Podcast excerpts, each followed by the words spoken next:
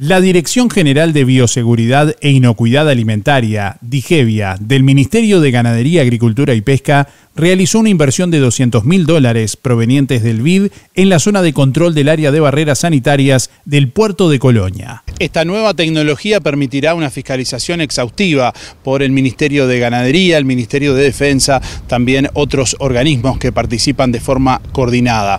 El ministro de Ganadería, Agricultura y Pesca, ingeniero Fernando Mattos, se refirió y brindó más detalles sobre este equipamiento. Esto es un paso en el sentido de la modernidad, de la digitalización. Tenemos imágenes de mucha definición y de alta calidad en cuanto a la detección de productos orgánicos en la entrada aquí del puerto de Colonia, y tenemos también en otros puertos, y la idea es continuar avanzando.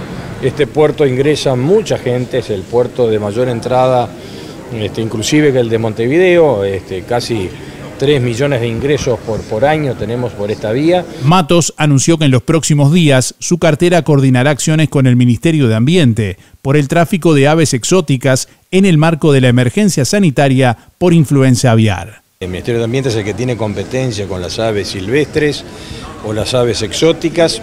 Existe un tráfico de aves ilegal, está la vía legal también para transportar aves, pero hay mucho tráfico ilegal, fundamentalmente de lo que son aves ornamentales. Los vemos y las detectamos en distintos puntos de venta, en las ferias, en lugares sin control, pero recordemos que justamente en este momento estamos bajo una emergencia sanitaria por influenza aviar.